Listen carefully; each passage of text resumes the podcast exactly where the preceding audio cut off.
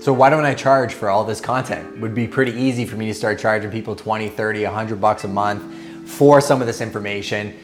A, it makes me better because I'm going to source information.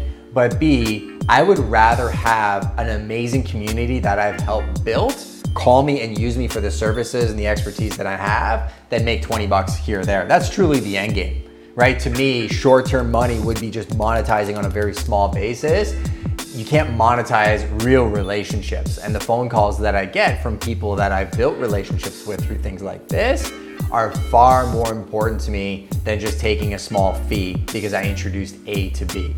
Right? The real estate company, the production company both do very well, working on some incredible things. That to me is the most valuable thing in the world because that's something that I can build a future on.